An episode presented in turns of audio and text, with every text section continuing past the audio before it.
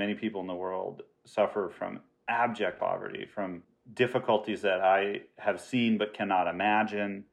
There is a fundamental intelligence to people, a fundamental thoughtfulness and compassion and hope. This is a really profound life lesson.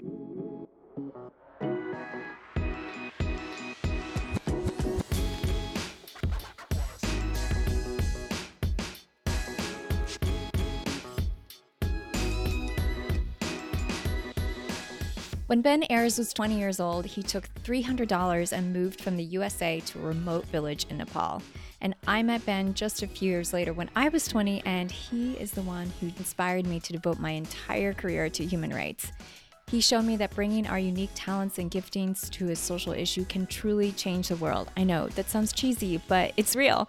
In this episode, he teaches us what effective human rights work looks like and how being the change we want to see in the world really is the key to unlocking our purpose.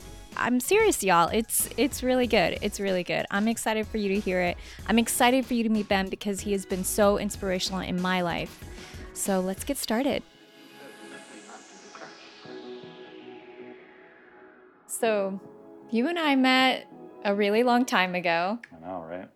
Back in Kathmandu. I don't even know how we met exactly. I was there on a medical missions trip with a team of doctors, and somehow they knew you, I guess. They had already done some work. Well, that was when, yeah, that was Dr. Scott. Scott was his name? Yes, Dr. Scott Smith. Yeah, I'd gotten out of college and sold my car and was just kind of trying to help Porters on climbing and trekking expeditions, improve their workplace conditions. And I was just living out in the Nepali villages. And I think I had translated for Scott. Like I had done something for him ahead of time. And so that's how I got involved. I just was there. I was like the random white dude in that village. And so I was there like helping translate or whatever. And I think that's when I met you. Yeah. I had decided to come to Nepal because I grew up with a white family and I wanted to meet people that looked like me. And I went to Calcutta first and then we came up to Nepal. I also had a fear of heights. So I had this in my mind that if I could do the Mount Everest base camp trek that I would get over it. But I did it twice and it still never worked. Yeah, different systems, I think, though. How many times have you been up to base camp? Oh, I don't – to base camp, you know, I've never climbed on Everest, partially by choice. Yeah, I mean, I like to say that I've never climbed Everest because I don't necessarily – because the industry is problematic. But I know that I had a chance to climb it 2 years ago and declined, and I have been regretting that. So I can't really stick to that. But I've been up to base camp and up in that area, I mean, more times than I can count, more than a dozen. Wow. I lived in that region, the Khumbu, in that valley below Mount Everest for about 5 years. And so there was a lot of running around and exploring that I was able to do when I wasn't trying to help porters. So to set the scene a little bit, you went to Nepal as a junior in university. Is that the scene? And then you were on a study abroad. What happened? You just decided to stay there? I hear there's like a $300 some amount and you were like farming to make this happen. Yeah. It's funny to look back on my life in those times. And you had to be, what, 20? Yeah, I was 20 years old. I was doing the study abroad program. And I had traveled to Germany for like a few weeks in high school. But other than that, I had never left America. And I went to Nepal because I was interested in climbing. And it also was about as far away from rural New Hampshire as you could get. And when I did that study abroad program, it just totally rewired how I saw the world. And I wasn't finished. It brought up so many more questions for me. And I especially got connected during that trip was really when I became kind of obsessed with porters. So in Nepal, especially at that time, the vast majority of the country is roadless. And people live in these communities that are 3, 5, 7 days walk away from the nearest road or store. And so the way that goods would travel in and out of these communities were on people's backs. It was still not effective. There wasn't enough fodder and grains to be able to keep pack animals. So people did all that work. And they carry with this tump line on their forehead. And, you know, I still remember when I first saw that, it seemed to me like that was the most basic form of labor in the world. It's a rope on your forehead, and you are a pack animal. And that was the exact opposite of this experience that I had of a privileged white male going to a very good college in America. And I ended up spending a lot of time with porters. I tried to work as a porter. I did see that you had tried to work as a porter. Yeah, I just went out. I bought one of those tumplines, and I just went out to this very remote area and bought a bag of rice and like walked with these guys. And the porters were, what surprised me about that is that I expected a lot of people to challenge what I was trying to do. I expected, and the carrying was way harder than I thought it would be. And I was carrying a third of what. And you're tall. Like, you're a tall guy. Yeah, I'm like 6'1", and these porters are like 5'1".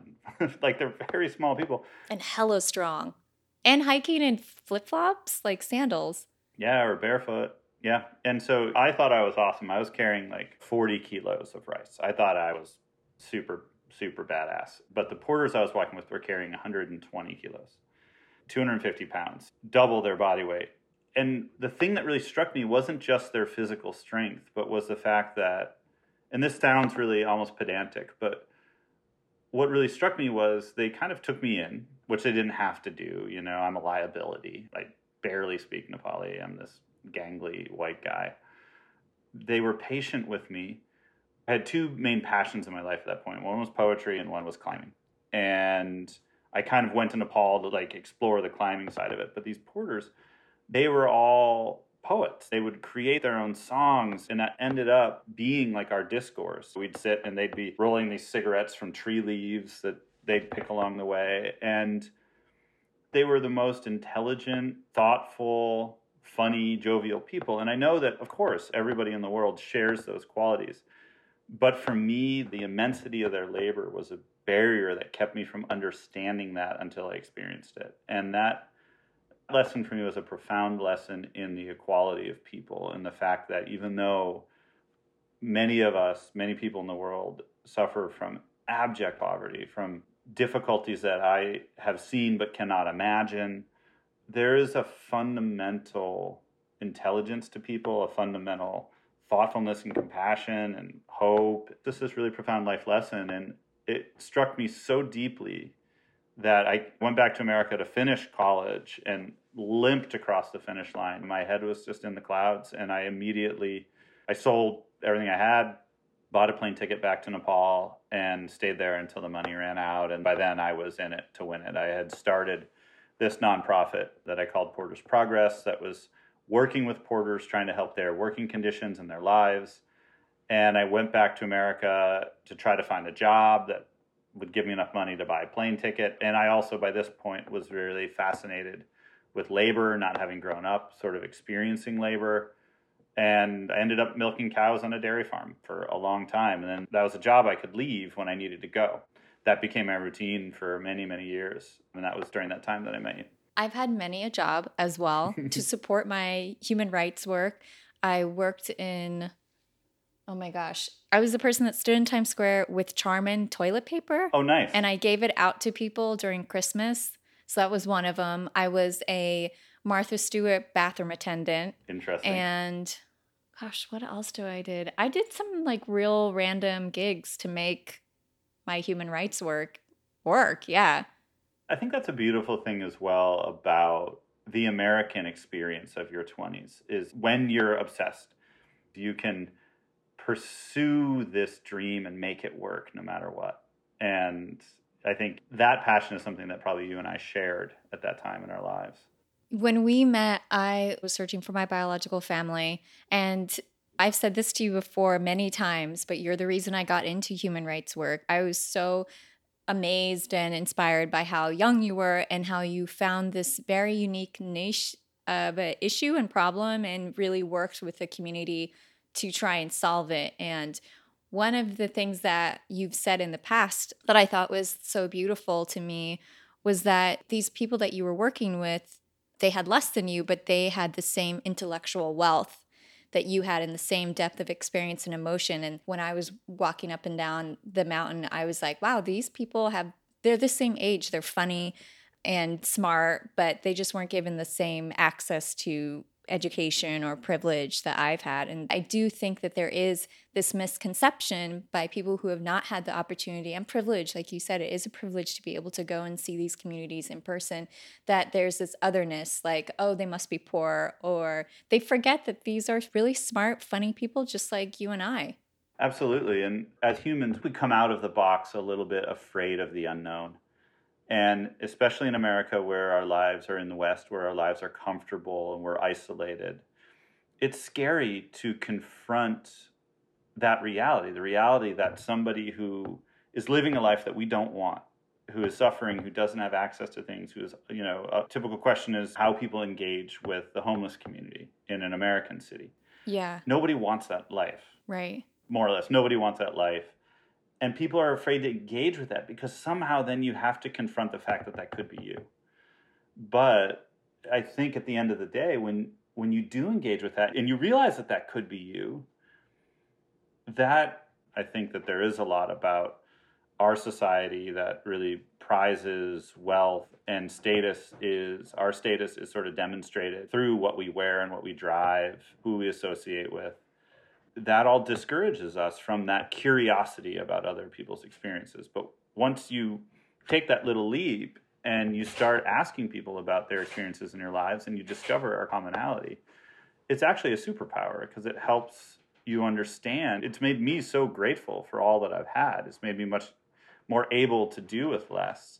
And also it's given me some of the most rich and meaningful relationships and friendships in my life because our backgrounds are so different. And then every little commonality becomes this great cause for celebration.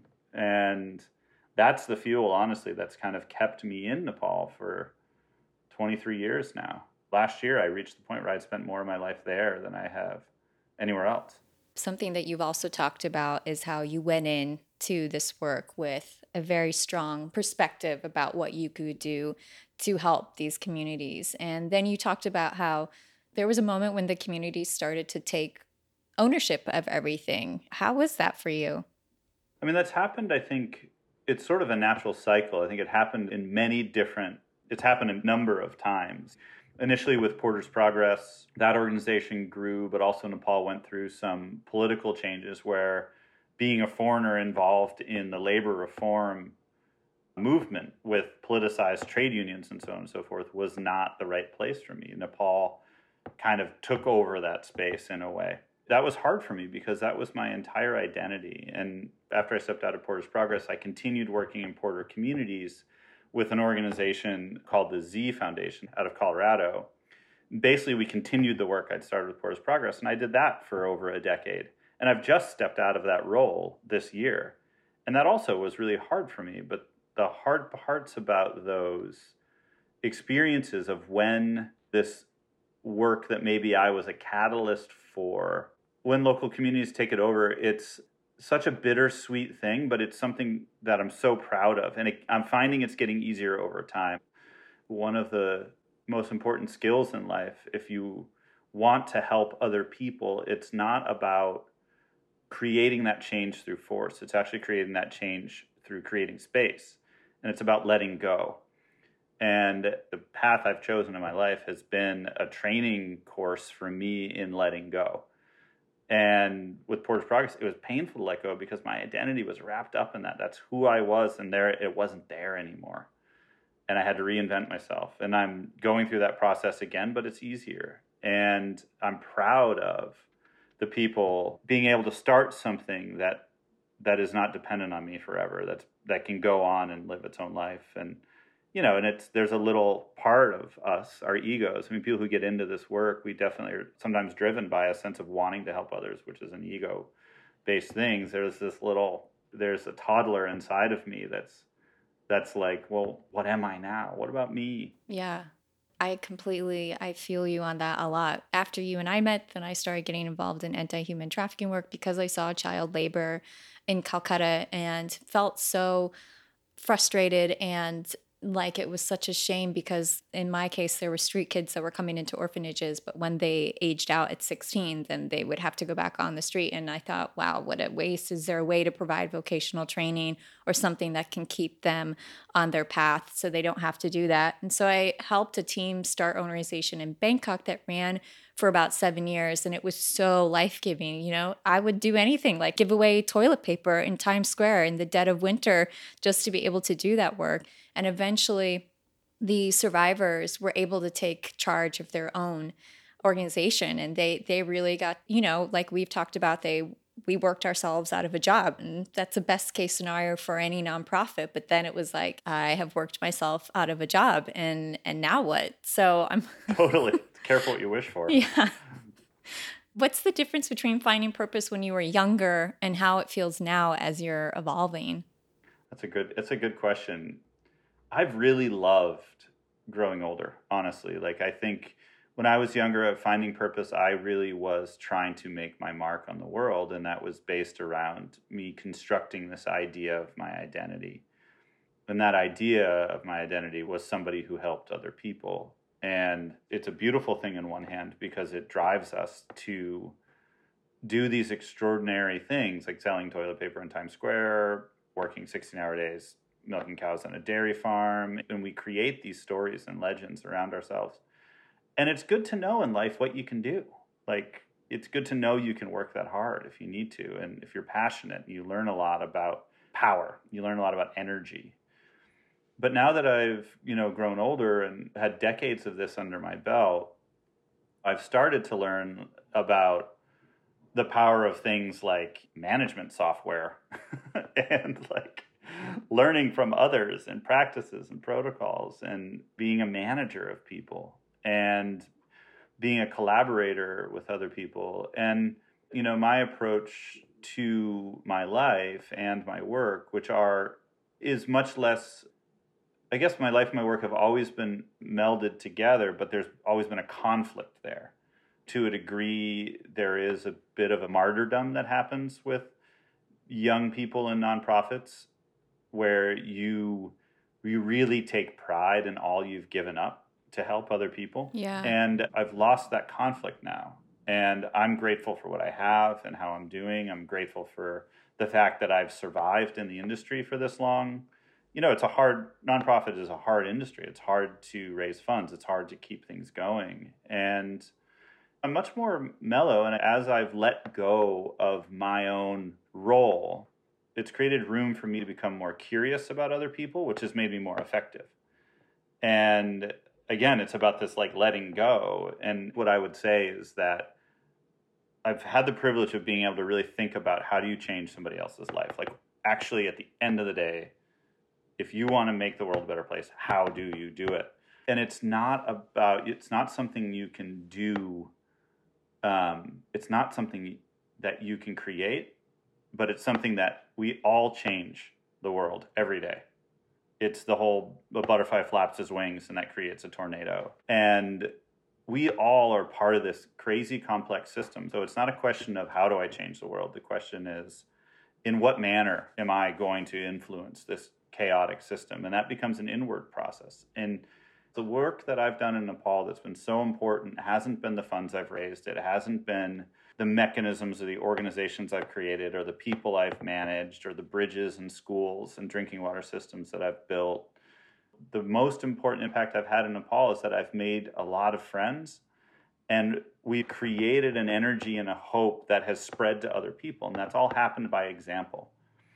And that's what I think is the most important thing we can do as people in this world, is to cultivate a way of being. Be the change you want to see in the world. That's so cliche, but you cultivate a way of being that others then, in their own volition, follow and want to emulate in their own life.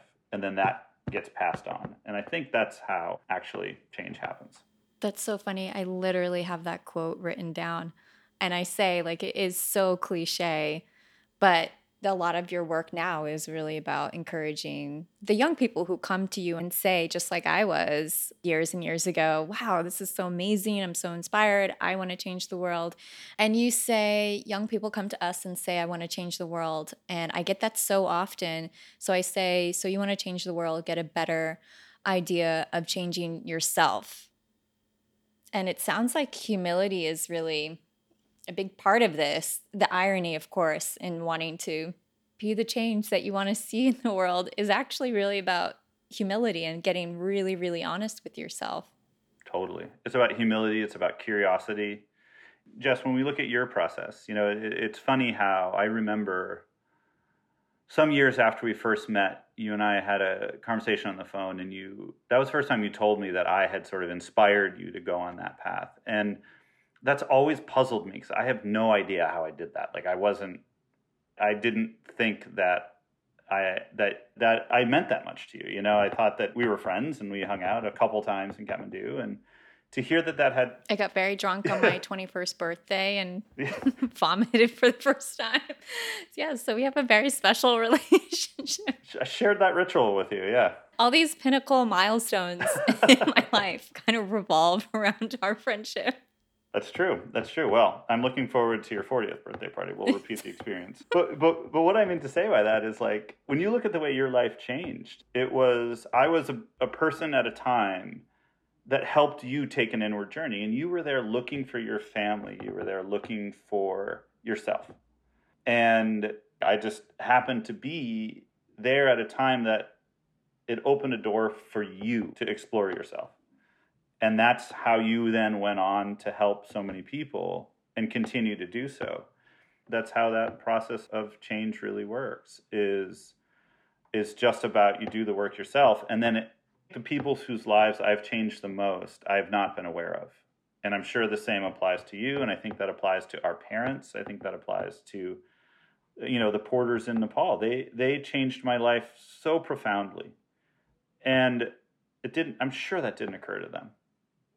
And that's how it is actually in the world. And when you're counting the metrics of the lives you've changed, when you're in that type of an industry, which there is kind of this very structured nonprofit industry, and you're looking for the metrics, and you're looking for, you know, how many people have you changed and how many children are no longer in child labor, so on and so forth, you've actually missed the point. You know what I mean? Like, you're reducing the process to something that's mechanical, and that's just not how the world changes. That's actually part of what perpetuates the inequities that have created the problem in the first place. But you can imagine a world where, we can all imagine a world where if people approached each other differently, that would prevent a lot of the challenges we face. And that process has to start inside yourself.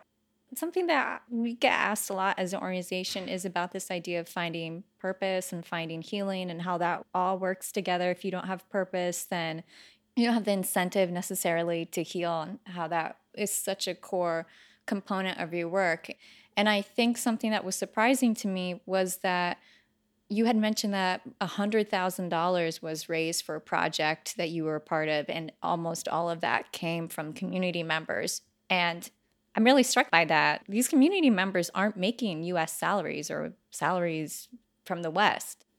Sure. And there's a lot of examples of that in the work I've done or things I've been a part of in Nepal, both recently with even some of the response to the COVID crisis in Nepal. There were groups I was working with that raised a lot of money from within Nepali communities using new online tools and all that stuff, which is really exciting. One of the things to look at, you know, to get into some of the nuts and bolts of how you actually, again, go about changing or being a participant in change is, if you don't have that local buy-in in what you're doing, it's an indicator that maybe what you're doing is not that effective or not that valuable. And so the process of work that I did in Porter communities with the Z Foundation is I created this model where we helped those communities come up with like a 10-year vision for what they wanted. These are very remote communities.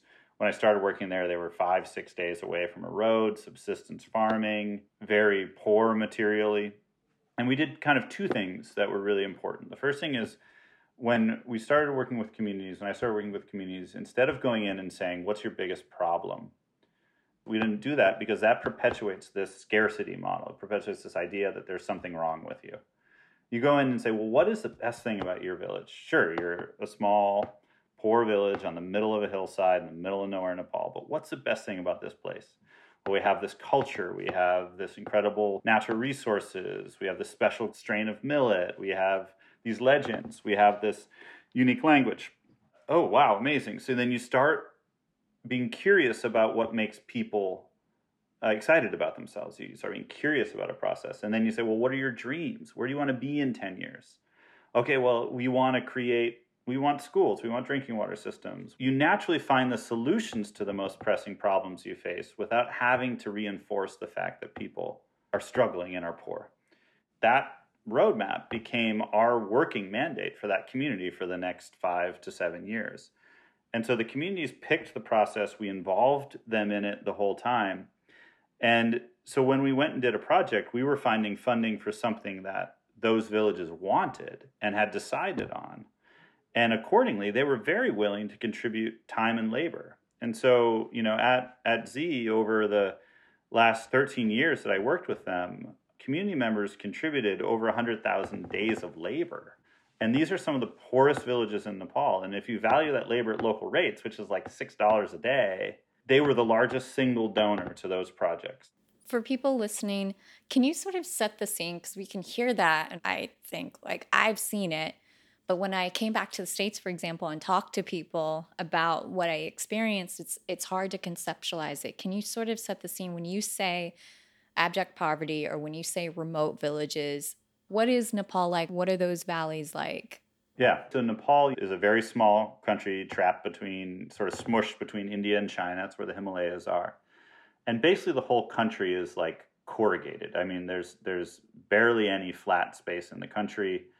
And over centuries, many, many different small villages have developed basically through all the arable land.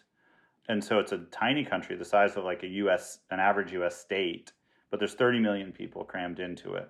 Wow. Yeah. And but then also with that, by poverty, there's very little, there's always been a history of kind of poor governance, poor leadership, but also there's very little natural resource. There's no oil. There's nothing to develop, stimulate the economy there. So wow. People live by, even now, people live by scraping out an existence on these steep hillsides. And they chip out these terraces by hand. Some of the terraces are the size of your kitchen table.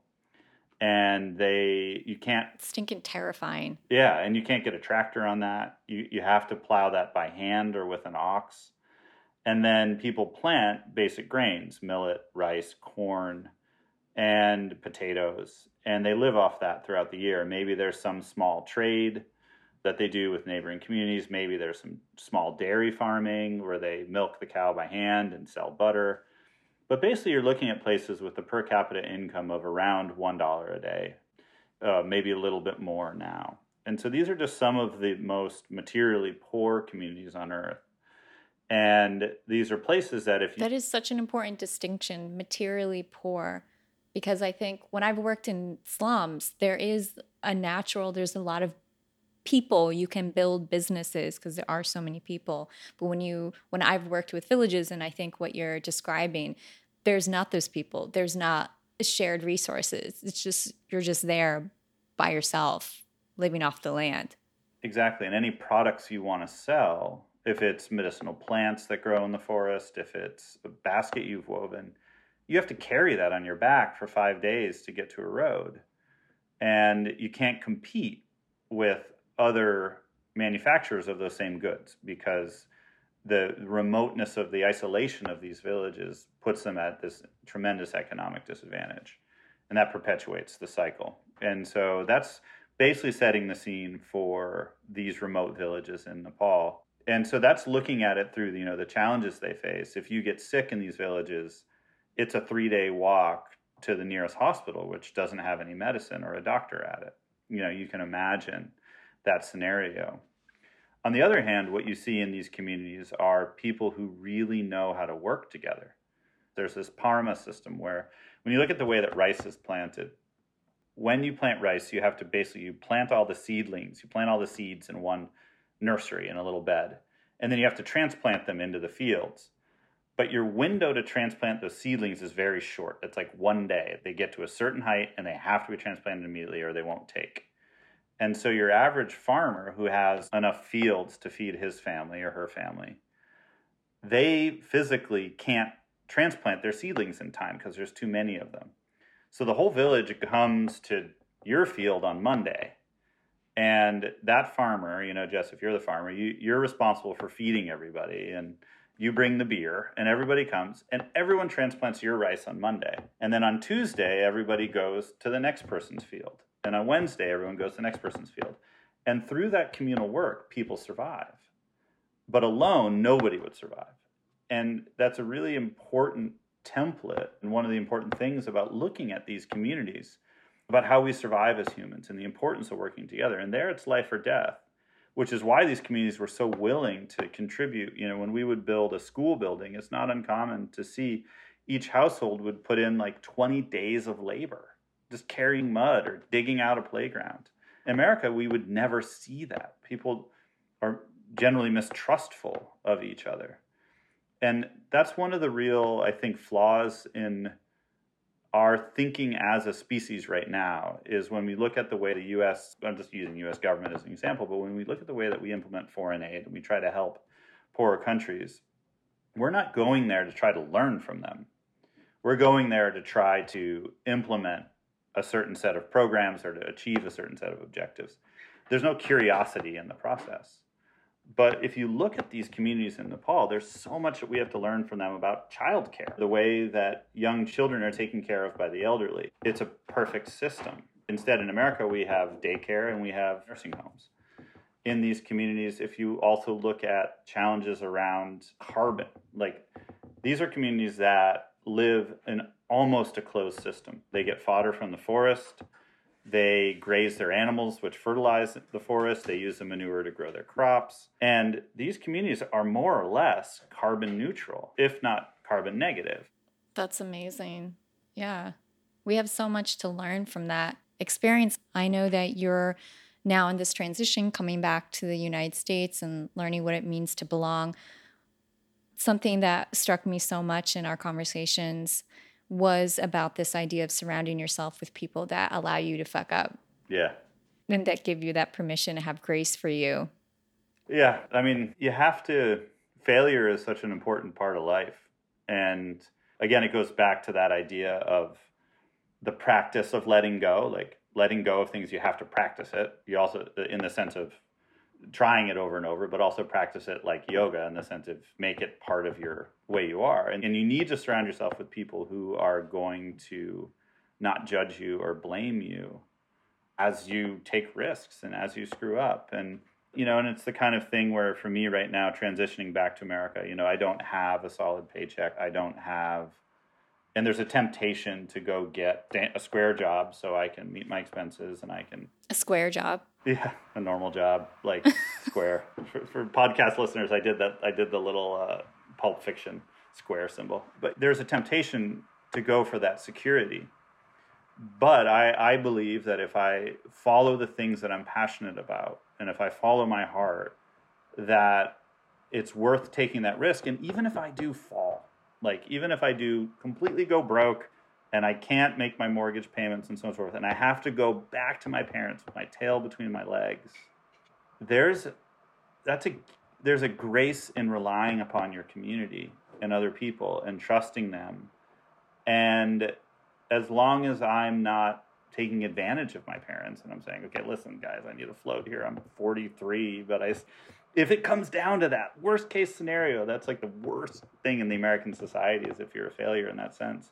But what it actually does is it gives my parents an opportunity to support me in a real, tangible, meaningful way. And thank God that I have that opportunity to take that, to be supported in that way. And you just got to be brave.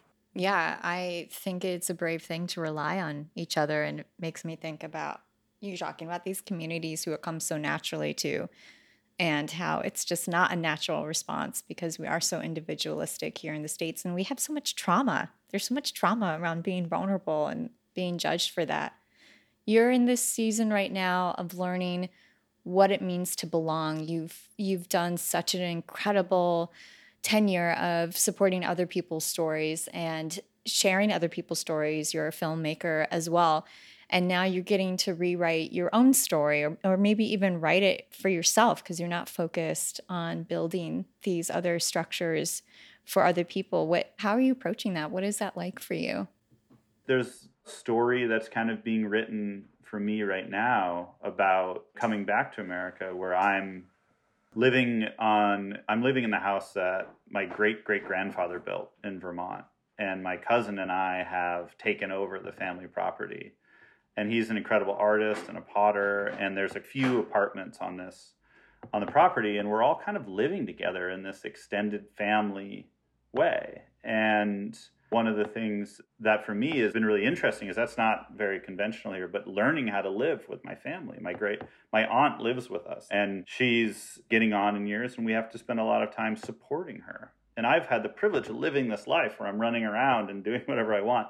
And now suddenly I'm like getting my roots down. And it's things like that that make me feel like my story isn't done yet. So I think I'll probably continue to try to understand myself and my world through focusing on others for a little while anyway.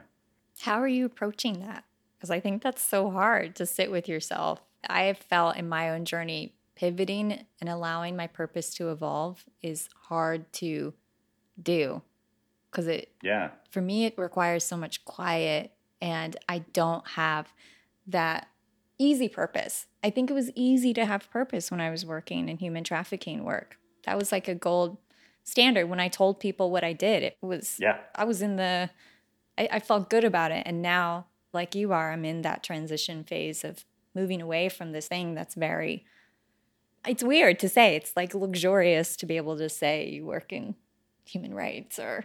Totally. And that's like huge status. It's like, you're able to say that to somebody you meet at a dinner party, and everyone's like, oh, wow, I wish I could do what you did, right? And you get used to that. And I think that we're afraid of letting go of that identity and becoming just a normal person again, when we've been normal people the whole time. We just happen to have a job that sounds good at dinner parties. And, you know, I would say that what's helped me the most, I mean, I'm not spending hours every morning doing yoga and Zen meditation. Like, that's not my route into this. The way I think that I'm approaching it is by deliberately spending time with people who are really different than me, like going out of my way, even here in America, to try to do things that help me make friends with people who aren't also human rights defenders or humanitarians or mountain climbers or adventurers, but people who are going through their life in very different ways. It helps, just gives me that perspective that's humbling. And being able to fall in love with those people really helps me fall in love with myself, which is, again, ultimately what this process is about, is just trusting yourself and your own weird, crooked path through life. And just celebrating the ordinary, I think. Yeah.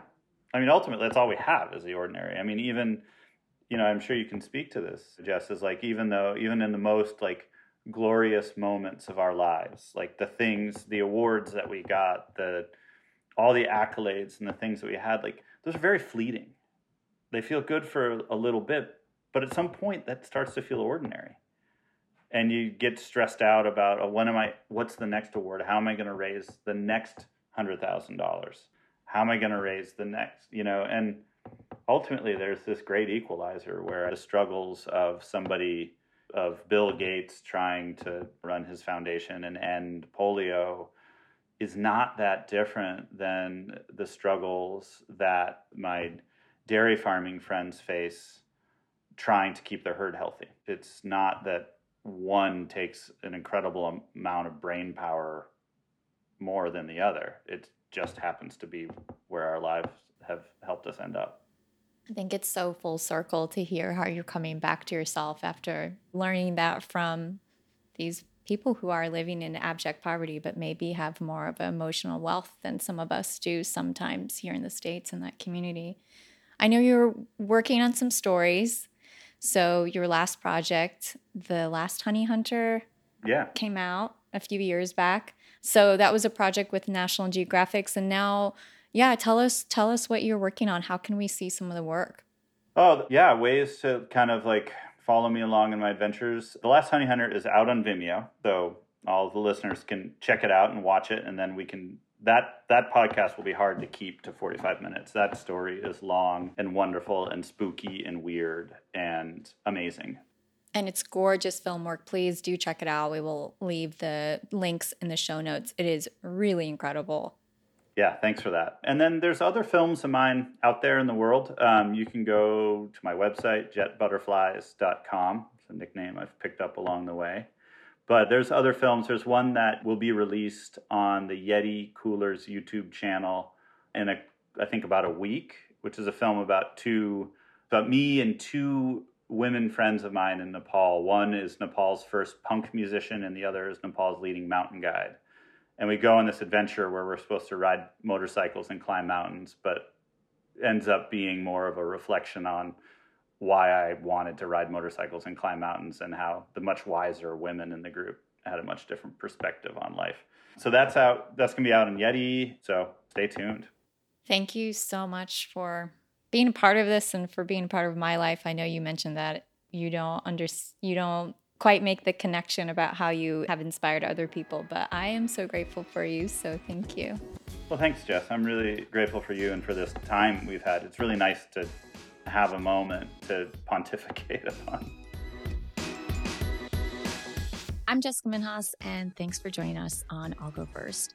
We are a 501c3 nonprofit organization. Our mission is to uplift and support you in your journey of healing. If you like what you heard, please subscribe, comment, and share. And if there's a topic you'd like us to dive deeper into or would like to share your story with us, we are available on all major platforms at I'll Go First and www.illgofirst.com. We'll see you next time.